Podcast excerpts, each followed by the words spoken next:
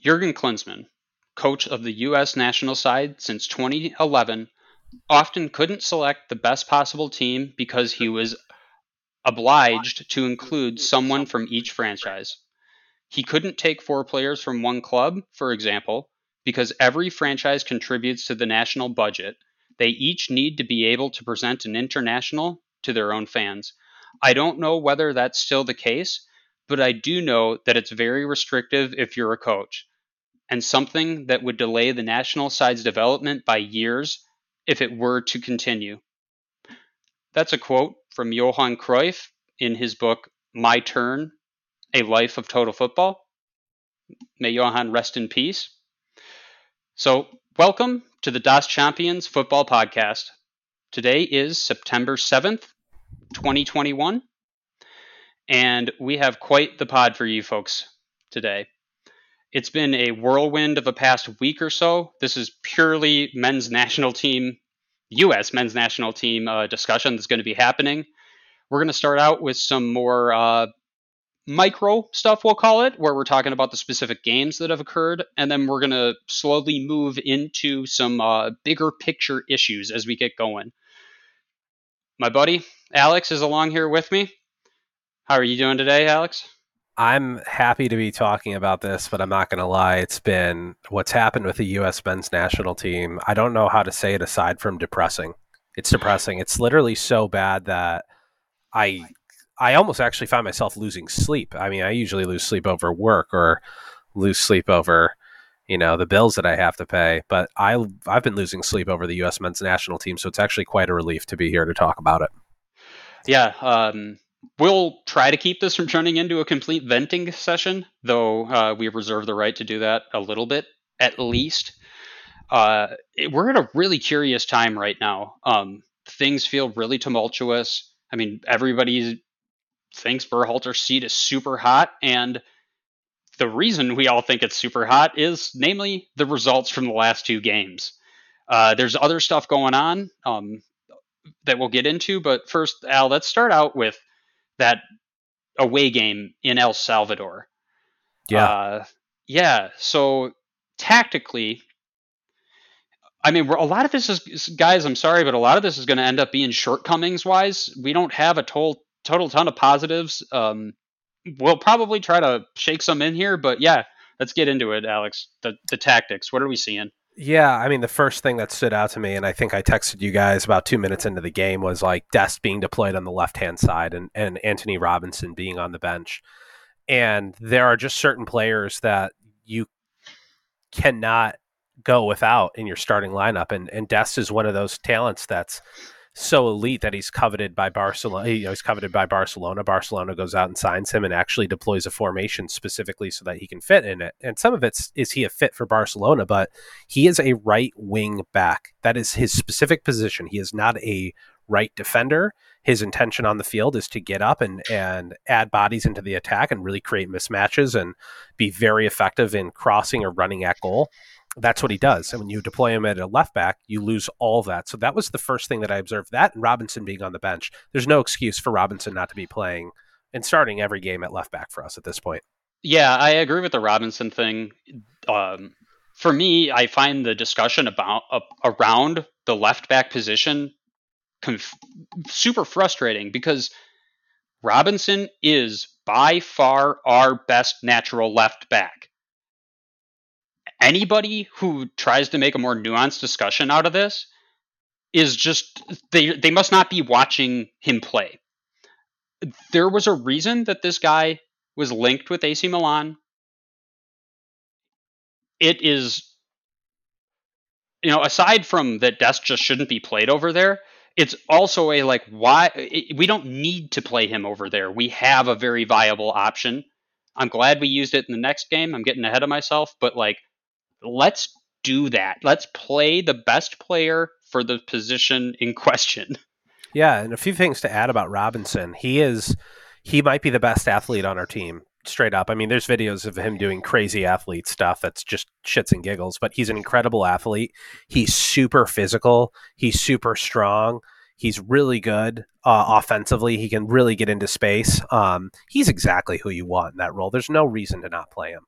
And to just be very specific about what I'm looking at when I see that, I almost um, I almost look at that as intentional roster sabotage. That's how bad it is. And I know that might sound aggressive to some people, to others, they're thinking the exact same thing. But when I watch the game and I see Dest starting at left back, especially with uh, Konrad De La Fuente in front of him, I look at that almost as intentional roster sabotage, but we'll save those thoughts for a little bit later in the pod. Yeah, I am a little bit more hesitant on the that type of thought, but it's it's it's difficult sometimes not to buy in when there's very little legitimate explanation for some of the decisions that are made. Um, so moving into our our next talking point on tactics, um, the substitutions. These are, to me, they're they're really they're really odd. Uh, at, so so I think that we are better than El Salvador. I think we should play like we're better El Salvador. I think that if we're not winning when we're going to make substitutions, we should be making substitutions to try to go and win the game. Right. And the substitutions that were made are not ones where you're like, okay, yeah, there's some attacking impetus. Let's get out there and do it. They're all like, if you want to win, you don't bring Acosta on for the winger. You bring another winger on. And I don't care that you don't have any other options. You should have called somebody in when Weah went down. Right. Like, and there's no shortage of people to call in. There were plenty of people to call in. Yeah, so uh, I, it's just unbelievable to me. We're tied 0 0 we need to go score. You know what we should do is bring in the guy that's known for tackles and interceptions. Acosta is not the guy that's going to be progressing the ball through the midfield. What is going on? Like, do we want to try to win or do we want to play players that, you know, are he's comfortable Greg's comfortable with or are his favorites? Or you know god I, forbid play somewhere other than mls i totally agree. Um, there are plenty of players that he could have gone out and chose to be in this team and busio tessmann de la torre julian green. These are all examples of players yeah. that you can bring on that will add a little bit of pep to the step. And I, I think everyone's been asking themselves why aren't they included? Why haven't they been included? Um, the scapegoat that we've been making, and it's an Ill, it's not a good one, but the excuse that we've been that we've been giving Greg is, well, maybe he's just trying to find out what the bottom of the barrel looks like on this team. But obviously, when you're in World Cup qualifying and you're missing out on points on the table and you're not winning games against El Salvador, by the way, according to FIFA rankings, which don't matter much, El Salvador is ranked 64th. We're ranked 10th. So I'll let you guys come to your own conclusion on how bad of a tie that is.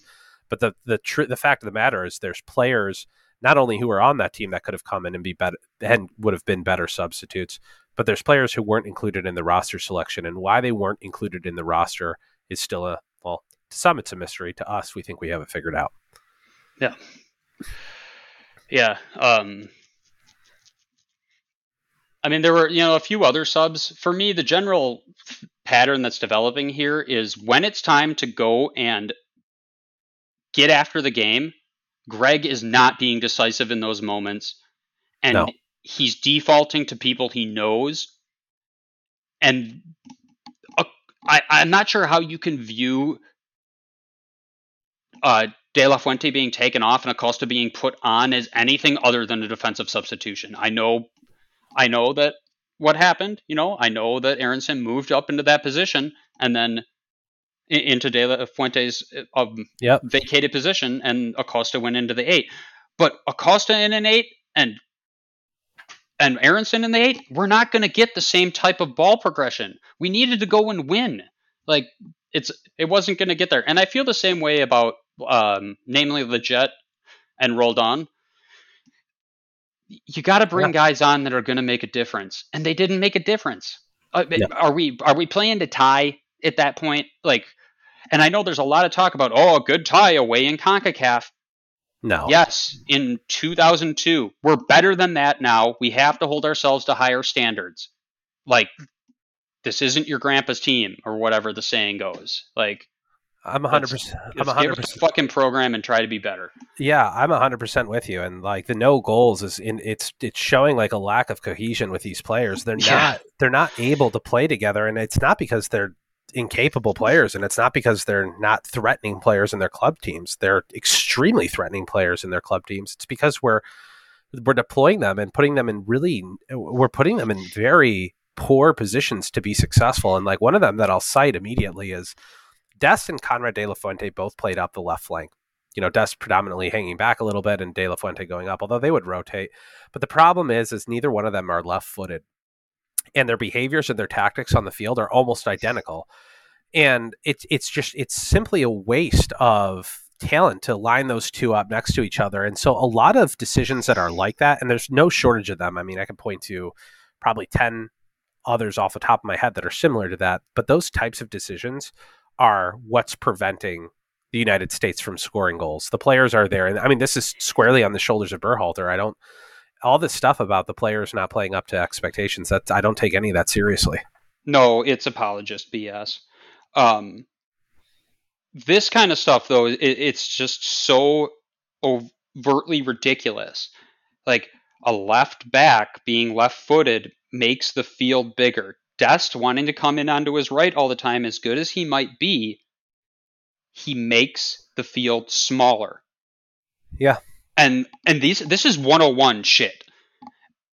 Like it, it it's just baffling to me that these type of very very poor decisions are not being just absolutely questioned over and over again by you know people with a microphone that are on television. But, yeah, you know, I mean, we get our opinions about why that doesn't happen. Well, yeah, in the English Premier League, for certain, if teams made these decisions, you would you would see uproar. I mean, you see the way oh, that people dude. are talking talking about EPL. If they didn't do it in goddamn Texas high school football, the fucking school newspaper would probably go at him harder than Greg gets it. like it's, ridiculous, true. man.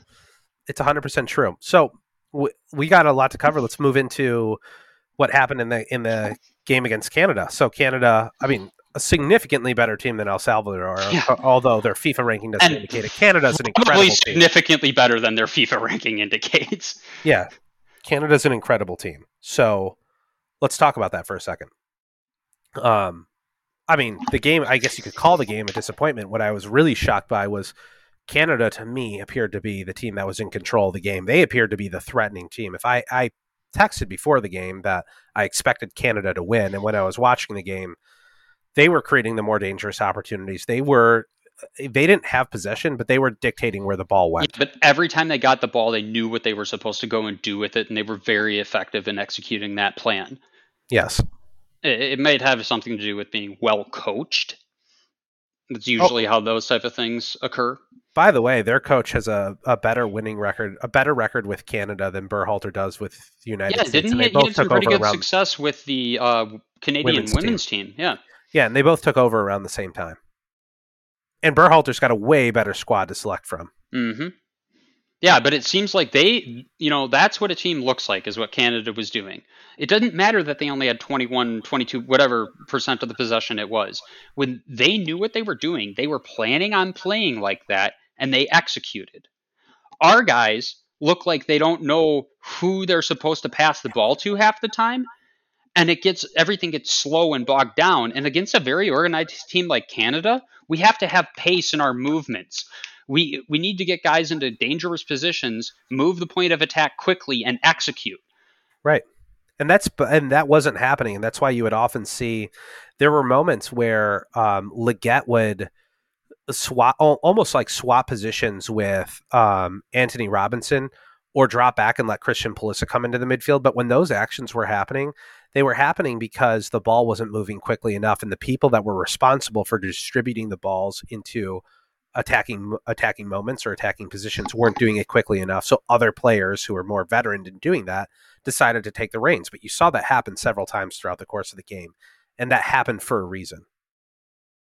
Yeah, it's yeah, it's like I get almost like inc- overwhelmingly frustrated with some of this kind of stuff because to me they're we just like are doing things that when you watch especially like European club football week in week out you just go like what in the f- is going on with our team? We are not playing how you're supposed to play when you're the dominant team. And Absolutely. Some, some of this is personnel, some of it is the the formation or whatever. Um, but man, our midfield is slow and clunky. We were touching on this a little bit with the El Salvador uh, thing, and I think in general the, this was a better performance for us than the El Salvador one. We seemed to be a little bit more energy in it and a little bit less flat. But I can't remember uh, very many times where the ball was able to be moved out quickly, say to um, say to Robinson, who would, was able to establish while we had possession good positions up on the left, but by the time we would get the ball over to him, it His opportunity be, to move up was gone. It's gone, and a lot of it was because the ball didn't cycle through midfield quickly enough. The only time that he could get a ball out to him where he would have enough space would be when one of like namely Brooks was able to play yep. it out there and and skip the midfield, you know? Yeah. And yes, Canada was extremely organized and he was always going to have less space. But that quick pacing through the midfield is how te- better teams break down lesser teams. That's right. And we got to correct it. The personnel that is being display was displayed or was put out in this game, they are not capable of doing the things that are needed to be done to break down a team that Canada that yeah. is set up like Canada was. Yeah, it's, basically what that means change. is Acosta and Lletget, as we've been saying for months now, are not. The, I mean, they're not even roster material. You can make the uh, case for Acosta, and I think like if you're crushing a team up to nothing, and you need somebody to hold the fort down for Adams, Acosta is a fantastic candidate for that. MLS players do have their spot in the team but those guys aren't obviously didn't cut the mustard against El Salvador or or Canada. So uh, a little data point for you guys before we jump into a little bit more about what happened and the lack of progression through the midfield. Um, it is not good to dominate possession in a game and not have a much higher net expected goals. If you're do- if you're dominating possession and you don't have a higher net expected goals, it basically means the other team is letting you do nothing with the ball and they're yeah. totally comfortable and they're waiting to counter, which is exactly what Canada did. The net expected goals between each team were mostly the same, although we had a slightly net, higher net expected goals. But what's not included in that figure were I think the three or four balls that Canada played across the face of our goal that went untouched. And in most cases, only about 25% of those make it yeah. across the face of the goal without somebody putting a body on it. So we no, those only show lucky. up in like expected nail chewing. Right. It's right, and, and there's a reason why uh, uh, there's a reason why Rian and I have no nails on our fingers right it's not because we practice good hygiene. uh, average uh, hygiene. Yeah. So we were just talking about the uh, you know before I went on that rant, we're talking about how play, how we couldn't move the ball through the midfield, and a yeah. lot of that is the formation um, and personnel. And like, let's talk about that for a second. I mean, Rian, is it that we don't have the midfielders to do this? Man, um, I don't know. I, I, I am not one to think, oh, four three three automatically is not what we should be doing necessarily. Uh, in terms of like, oh, four three three is bad or something. I really am one to take the approach of building from what we have in terms of our players' abilities. Yep. And I think that we have some guys that are capable of playing as a number eight, but also are more of like a number ten. You know, like Gio and and uh, Aaronson specifically fit into this category. Right. Um. And so,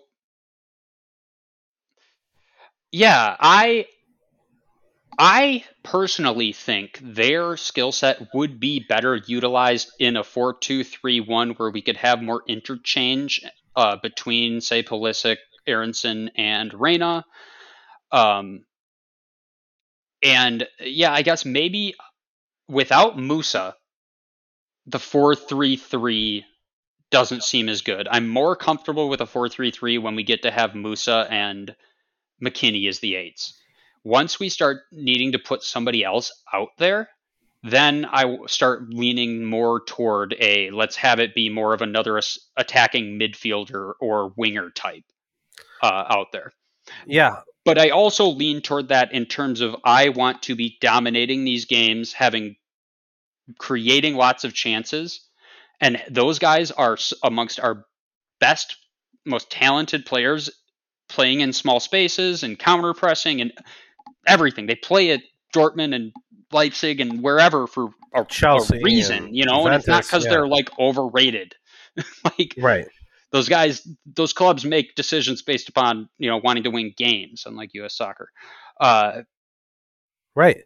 So yeah, I, I don't get. Oh no, we shouldn't play four three three. But I do get like we need to be putting our best players out there in positions to be able to succeed and produce chances consistently. And there's clearly an issue with the midfield, less about the array and more about um, the personnel and their capabilities. Yeah, I 100% agree. And, you know, this is kind of what I was alluding to when I said, do we have the people to do it?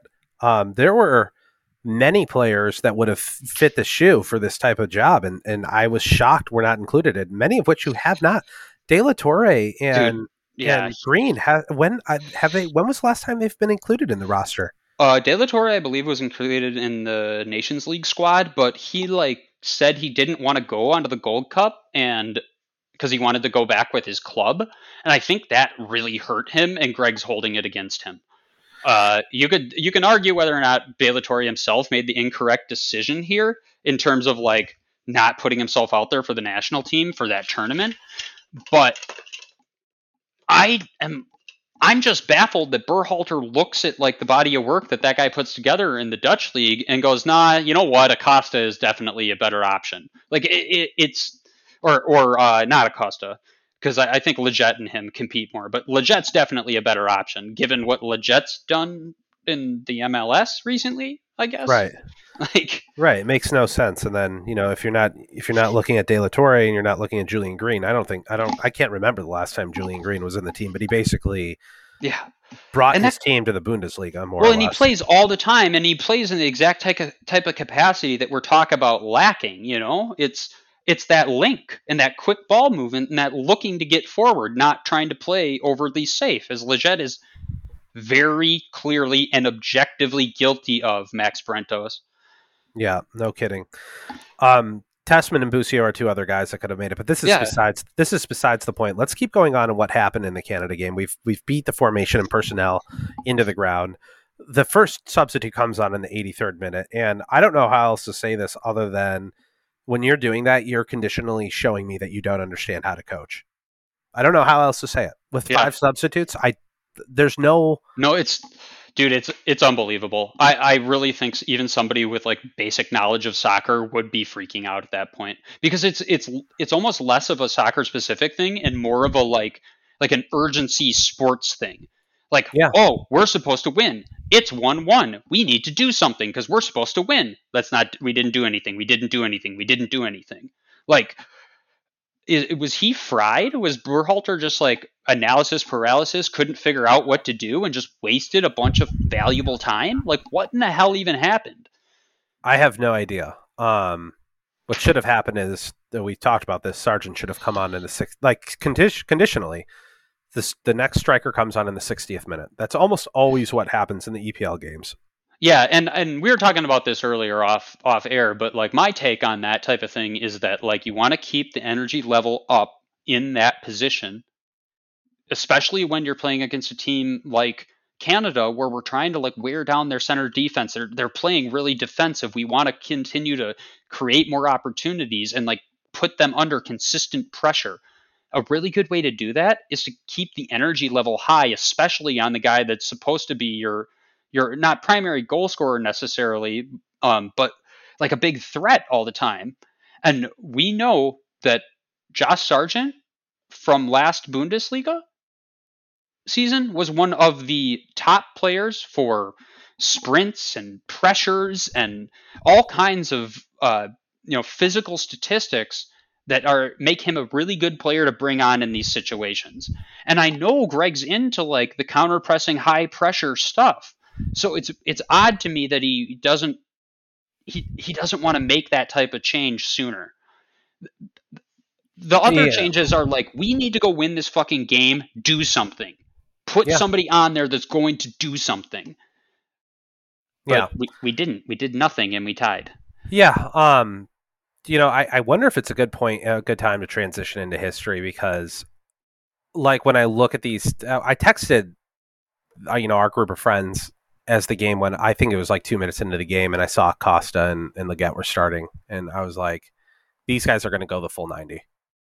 Um, and you know, Rian, is there anything else you want to cover in U- in U.S. versus uh, Canada before we jump into the history of all this? No, I think the main like takeaway for me here is that like Greg is doing things that are very, very clearly the wrong thing to do.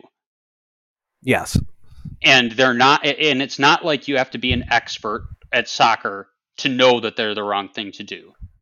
They are they are like basic like wrong decisions. Yeah, and um, that's a super concerning thing because viewers like us shouldn't be able to watch the game from afar and find conditionally incorrect things that are taught at a, at a fairly elementary level yeah. point them out. It's, a, it's yeah. an extremely concerning thing. Yeah. So um, there's some history we want to get into, and all this leads to something. And so I think like th- this is a good starting spot. There's an agreement in place between Soccer United Marketing, some, and U.S. Soccer, and the contract is void in 2022, but it's still under effect today. And basically, what it is is um, U um, Soccer United Marketing is a, is the mar- is a marketing arm of U.S. Soccer, and it's managed by all the owners of MLS clubs. And what it basically means is, more or less, U.S. Soccer is managed, and the decisions they make and everything that they do that's market facing is managed by the owners of MLS clubs. So there's a vested interest in the financial health of MLS teams um, based on the actions of U.S. Soccer, and that's an incredibly I don't I don't know how to say it other than it's an unfair position for our players to be in, but it's a very uh, unsettling thing to know. So if you want to do some research, look up Soccer United marketing and their relationship with U.S. Soccer. It's really Yeah. good to get that ironed out. But you know, this brings us to like, how are we in this spot? Like, why the hell is Berhalter coaching this team? And I want to give you guys a little context on who Greg Berhalter is. And, and now that you know, you know how U.S. Soccer is interfacing with these MLS teams, and, and maybe may, maybe that's presenting a little bit of a reason why Acosta and Lletget are consistently in the lineup. And the answer is because there's financial interests. Who is Berhalter? Well, Greg Berhalter was coaching a second division Swedish team. Um, and he coached them for two seasons and he was terminated in 2013. And his biggest problem was he couldn't generate offense. One of the things that people look at to determine whether or not a coach is a good coach, and a lot of this has variables based on how good of a team you're working with, is what are your points per game, right? So a loss is zero points, a tie is one point, a win is three points. Berhalter averaged 1.52 points per game in a second division Swedish team. That's below average. Average is 1.55. So he moves over to the Columbus Crew. He coaches for five seasons. His win percentage drops off to 1.43, and then he's appointed to be the U.S. men's national team coach. It makes no sense. Yeah. And what resume is this? It's not a that good one. deserves the yeah. I mean, I you know I think a lot of people were bitching about his hire at the time that it occurred. Um, but you know the the chickens are really coming, or the whatever the fucking saying is, the roosters are coming home to you know this is Yep. like this is what we this is what we got three years ago. Yeah, the chickens But- will come home to roost. This is eh, this is what we got. We got a guy that in the second division of the Sweden Sweden. Yep. Couldn't cut it. He coached the Columbus Crew. Five seasons, 1.43 points per game is not great. They didn't he didn't win any championships. So, did he play a progressive style of play for MLS? Yeah, kind of, I guess, but it's just the, the typical counter pressing style that's been getting demonstrated all over the place. It's not like he's some great innovator. Um, it's it's incredibly frustrating with this kind of stuff. The guy doesn't deserve the job, straight up. His buddy's Earnie Stewart. He got it because he's and I, I see your point, your other point down here on the plan, Stein. Uh, Yeah. So, uh, yeah, I guess we can transition into that though. But you know, they're really good friends. I mean, I was, dude, I liked these guys in 2002 when they were doing awesome shit in the World Cup, and I was staying up all night watching those games. It felt fucking great, you know. But like, it doesn't mean that they're good for running U.S. soccer, or that they're somehow not. What seems to be the pattern here is like in it to uh, do hmm. stuff for the MLS. Because why would you hire this guy if it was about winning? He's not good at winning. He hasn't demonstrated that as a coach. Yeah. like, Yeah, and uh, you know, back to your comment on Earnie Stewart, who's the guy who hired him. Um, Earnie Stewart, there's a video of him, I think, from like 2019, and he talks about the revenue model of U.S. soccer, and he he basically talks about how it's got many components and many variables. And I think what I would encourage the the listeners at home to realize is that there are interests beyond winning the United States winning games, and that's becoming a problem. And uh, he's very clear about that in his interview. And a little history on Earnie. Ernie managed the Philadelphia Union until about 2015. And look at what the Philadelphia Union has become since 2015. Um, so, you know, there's basically a whole bunch of incompetency and special interests that exist in U.S. soccer and the MLS, and it's yeah. it's why you see what you're seeing on the field today. So, um, I think in summary, you know, the development of the active players and coaches has exceeded the competency of U.S. Soccer and our coach in our coaching staff. Mm-hmm. And there's a quota for MLS players on the national team. The interesting thing about having an MLS quota for players on the national team, which is egregious to begin with, and destroy. And you've brought this up, Rian. There is no meritocracy when you when you have got when you've got a personnel quota like that. But there is no quota for international players on the MLS teams. So you can only have so many European players on your national team, but you can have an infinite amount of international players on your MLS team. So they're not playing by the same rules that they're asking the U.S. soccer team to play under. And by the way, why do they have, Rian, why do you think they have a whole bunch of international players from Venezuela and Ecuador on their teams? Probably because they care, they think their target market is Spanish speakers. Yeah.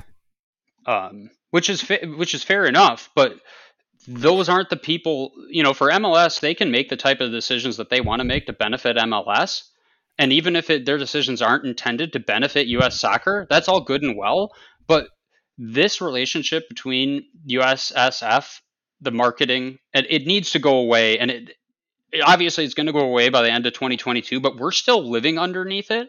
And I think it's fair to look at some of the decisions that are made, especially relating to MLS players that don't seem to cut the mustard being included over and over again, and and go, wait, so are we sure this doesn't have anything to do with some wanting to get its its cut and getting its fingers in the pie? That's uh, right. And I personally would feel a lot more comfortable if these type of relationships were did not exist. I and agree. I, I think we're going to get to this more later on in terms of like what we can do as a US fan base, but this is something that as a US fan base we should not be standing for. It's no. it's clear clear corruption that can happen through these type of things. And it's not, as soon as it's not about putting the best team out there possible and trying to win, then something is wrong. Something's tilted. Yeah. Yeah and and we're not rewarding those who try to try to win anymore. We're trying to figure out how we can make the most money for the people who have interests in this, and it's. So, so that's what's so that's what's going on. So why is there a poor roster selection? Well, it's because you can only have so you, you have to have a certain amount of MLS players. Yeah, and I, I would well, venture to guess those MLS players are being selected from specific markets. They're not the most competent MLS players. I think we do need to be fair, though. We don't know for sure that there is a, you know, that quote from the from the um, Johan Cruyff book is he even did say in it. I don't know if it's like this any longer, right. but as far as he was told by and his discussions with Jurgen, it looks like that is what was going on, and it's kind of this like where there's smoke there's fire type of thing you know like we don't know we haven't seen like uh, the sheet that says you must have this many players from mls but right. the roster selection would indicate that people are being chosen on things other than their merit and mls players are the ones that seem to be benefiting over and over when merit doesn't merit is lacking yeah it, it coincides absolutely. perfectly with a marketing interest from a company owned by MLS. Like, absolutely. So this is where things kind of get interesting, and, and I want to transition a little bit to what's happening with Weston McKennie. All right. So let's talk about the Weston situation. I mean, Rian, give me the give me the rundown of the situation. Ten thousand well, foot over. We don't know, right? That's like, right. We don't know. uh, apparently, some sort of breach in COVID protocol, but the details are conspicuously lacking there doesn't seem to be any urgency to give detail to try to uh, calm everybody down. That's just going to be going bananas with, you know, why is he not included? What what did he do? Why aren't you telling us? Um, U.S. Soccer needs to just, if it isn't that big of a deal, and he just broke a rule, then show, just tweet out the rule. Tweet out what he did. I think everybody. yeah, think tweet out the rule will- and what he did. people may not agree with the rule, but if it's very clear that his actions violated the rule, nobody's going to have any legitimate complaints about it. But to me, it feels like there's a little bit more going on here. Like Landon Donovan doing that shenanigans on a podcast where he's saying, "Oh, people told me, and it's definitely they're doing being taken care of the right way or whatever." You know, like like just take my word for it. Like that sort of shit needs to fucking stop because it's super inappropriate and it's it, it's just rumor. BS. Yeah, it's it's horrible. It's horrible for Weston. It's super unfair to Weston what's going on. But this idea that you can be the judge, you know, judge, jury, and executioner, yeah. and the details Without any, un- any fucking information, yeah, like the details aren't important. And and the thing that really grinds my gears per se about the entire thing is there's videos of Greg Berhalter going for his morning jog through the streets of Nashville. Which, by the way, what a fucking thing! What a stupid thing to do. It's like you want to go for a jog, try not to do it on the city sidewalks. There's way better places to do it. There's parks. There's whatever. You could go in a number of places. People who do that are weird to begin with. But if you're talking about COVID protocols being important and your head coach is running through a city before a game starts, I mean, you, that's for me why I need to see exactly what Yeah. the COVID protocol is and understand who does it apply to and how specifically he was in violation. And I think this ambiguous situation is unfair. if it was that black and white, they would have fucking they would have said something already. It it is reasonable to believe that there is more to it than just what they have said. And I I think that after we get past tomorrow night, there's going to be some stuff's going to start coming out. I, I don't know anything, but it, it, to me, it's a it's another where there's smoke, there's fire kind of a thing, and it wouldn't be that big of a deal for them to just release a statement and say this is the rule, this is what he did, but they're not doing that. Why aren't they doing that? Did something else happen? It really feels like something else happened. And yeah, I you think know, something it- else happened. it- you don't know if it has to do with the way they're playing, you know, because there's a lot of disappointment around that too. And we know Weston's a fiery guy. I just would not be that surprised to end up learning that Weston said some shit that Berhalter really didn't like, and it probably had to do with the way that they play they've been playing. I But we'll personally see. believe You know, I that's all that be speculation. yeah, I personally believe that to be the case too, and I, I think if I don't know, my position is just I, I'm really disappointed in these players who used to play for the U.S. men's national team that are now, you know, I don't think that Landon Donovan actually believes that Weston McKennie did nothing wrong. I don't think that Charlie Davies believes the things that he's saying or Alexi Lalas believes the things that he's saying. I feel like they're compelled to say these things by the organization that's hiring them, and it's just really disappointing Yeah. to see these guys who are putting on the U.S. jersey not so long ago take the position that they're taking. And as a fan of soccer, and, you know, of- of somebody who's been waiting for this moment for, you know, 35, 40 years, it's incredible to see the interests of this organization kind of take this effect on the players. I feel bad for the players. Yeah, You know? they're those those guys are just you know they're apologists and shills. Um, I don't disagree. So, what does the future look like? You know, let, let's close out with two things. Let's close out on what we expect to happen, Rian, and then what what U.S. fans can do. So, why don't you take me through what you you think the future looks like for this soccer team? Uh, whew, all right. Like, are we gonna go short term, long term kind of thing here? Yeah, we can go for it. Um, yeah. Uh, short term. Man, I don't. It's like all blurry. I, I don't even know. Uh, we're good enough. We should qualify for the World Cup if that's how we're going to take the take the short term. I I really think that we are that much better, and that some of this will start to get straightened out, and we're gonna get we're gonna get a win, and it's gonna help a lot at some point here soon. Um, long term, I am very excited for the day when uh, we no longer have relationships with marketing companies like this that are clearly skewing our ability to operate as a competitive entity. Um, I yeah, I mean, I don't know. It's it's really it's confusing, man. I don't I don't even know because it could go. at the same time, tomorrow night I might be sobbing over here, being like, "God damn it, we're not even going to make the World Cup," you know? No, I, I think that there's a legitimate possibility that that's going to happen, and um, I don't know how to say this other than like winning or losing somewhat becomes like a cultural thing. Like there are teams Yeah. that don't have the talent that um, pull out wins, and there are teams that have all the talent in the world that can't win a game. And if this starts to become the identity of the United States men's national team in short order, then we won't we won't qualify. And I feel crazy saying that, and I do think we will. But if this keeps happening, we won't. What I'm more concerned about is um, I think it's going to get worse before it gets better. I listened to the interviews of mm-hmm. Berhalter after each game because I'm I'm absolutely floored by the decisions that are being made, and I don't say that stuff lightly. I'm I'm shocked. I cannot believe he's doing the things that he's doing. So I had to listen to the interviews. The dude sounds like a total buffoon, by the way. You should listen to him. He sounds like an idiot. But his solution to the problem is to bring Arriola and Jordan Morris into the team. That's his solution, and that's Yeah. like right in line with what the agenda is. And so for me, I think they're going to play out this agenda thing. I think they're going to bring in more MLS talent. Um, you know, even the substitutions that we saw in the El Salvador game was almost like this hero ball thing where it's like, let me prove how poor Dest is and how great Acosta and Lletget can be. And I think there's going to be more of that. And I think it will erode at the culture of the team.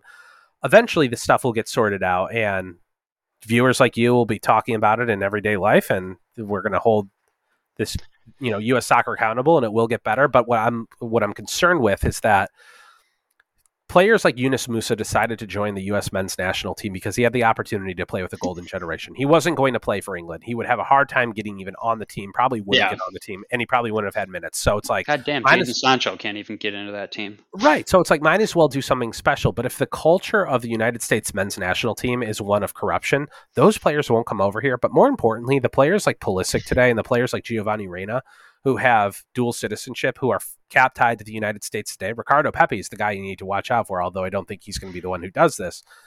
They're going to make decisions to play for other nations Yeah, they, until, we, until we get that cultural, you know, that almost um, notorious reputation resolved. Yeah, there was a. It's funny that you're you're bringing this this up in this manner because I saw a tweet today in response to one of Tactical Manager's tweets where um, a Mexican fan said something to the effect of, you know, if this was how the Mexicans would have been um, covered, they'd be happy because there's no coverage of it basically in the United States That's right. like and this this is the problem people we as a culture don't care enough about the sport for there to be legitimate pressure put on Berhalter. It's cared about so little, generally speaking, that USSF can get away with hiring people that clearly are not capable for the positions they're being hired for, and nobody's going to say anything to try to stop it. And, and I mean, have you you guys watch sports, right? You turn on ESPN, right? Have you ever watched highlights on Sports Center of soccer that don't give you the cringes because they are it's presented in such a ridiculous manner? Exactly. Like this is the stuff that us as a community can start to improve. We need you we need to learn more about how the game is supposed to be played and express it so that in general all of this is well as ridiculous seeming to as it is to Alex and I right now to to everyone because if we don't have some sort of group consciousness that the that we care about the game and how it should be played and who's doing it in this country, then we're just going to have more of the same because the corrupt officials have nothing to be worried about. They're just going to it's just going to be the next one down the line. I 100% So- agree. So like yeah, I mean you put it right here. Form an educated opinion. Learn. You know, we're we think we know some stuff pretty good, but god, we're not the end all of anything here. Go learn, figure it out. Why are people in the positions they're in? What does a good team do when they're they're supposed to win the game and they need to make substitutes? Like, Absolutely. You know, Absolutely. I think Like- you said that really well. We would encourage our listeners to go out and learn about the game and and form opinions and have have some conviction and demand transparency yeah, behind yeah. the groups That- around you. And that's the thing. It's like when we have a more educated populace of people that care about soccer, you can you will know more what transparency is supposed to look like. You're going to know when something smells funny a little bit more. But we need you need to do it from a point of like learning and understanding though, not from a from a, you know, running around with your head cut off kind of point of view. Absolutely. Um so when is the game against Honduras, Rian? Tomorrow tonight, no, tomorrow nine nine p.m. Uh, Central Time, I believe, is the start. Though it's Concacaf, so it always, you know, it'll be like nine fifteen or nine oh five or some shit that it actually ends up starting. It is tomorrow. You're right. Uh, it's another four hours of sleep for me, Day. Yeah, same here. Um, so listen, we might Love have it. to take a rain check on the on the Thursday. Uh, it will be Thursday. Will be the day that we're absolutely white because we'll get two hours, three hours of sleep and it's probably better that we don't deliver a podcast in an absolutely irate state, assuming that we're going to be there. So it, maybe expect something from us Thursday or Friday, but in the yeah. short term, thanks for listening. This has been a subject that I think we've been wanting to get off our chest for a while. Um, Rian, any closing words for our fans at home? Um, just keep, uh, you know, keep rooting for the team. You know, the don't let frustration over how the team is managed detract from your willingness to support the team as it is the national team. Um, I love that. You know, we gotta, we want to win. That's right. We, we want to win no matter who's the coach. We think we can win more with a different coach and maybe different players, but we still want to win. Well said. Gang, we'll talk to you soon. Enjoy your Wednesday and uh, be good.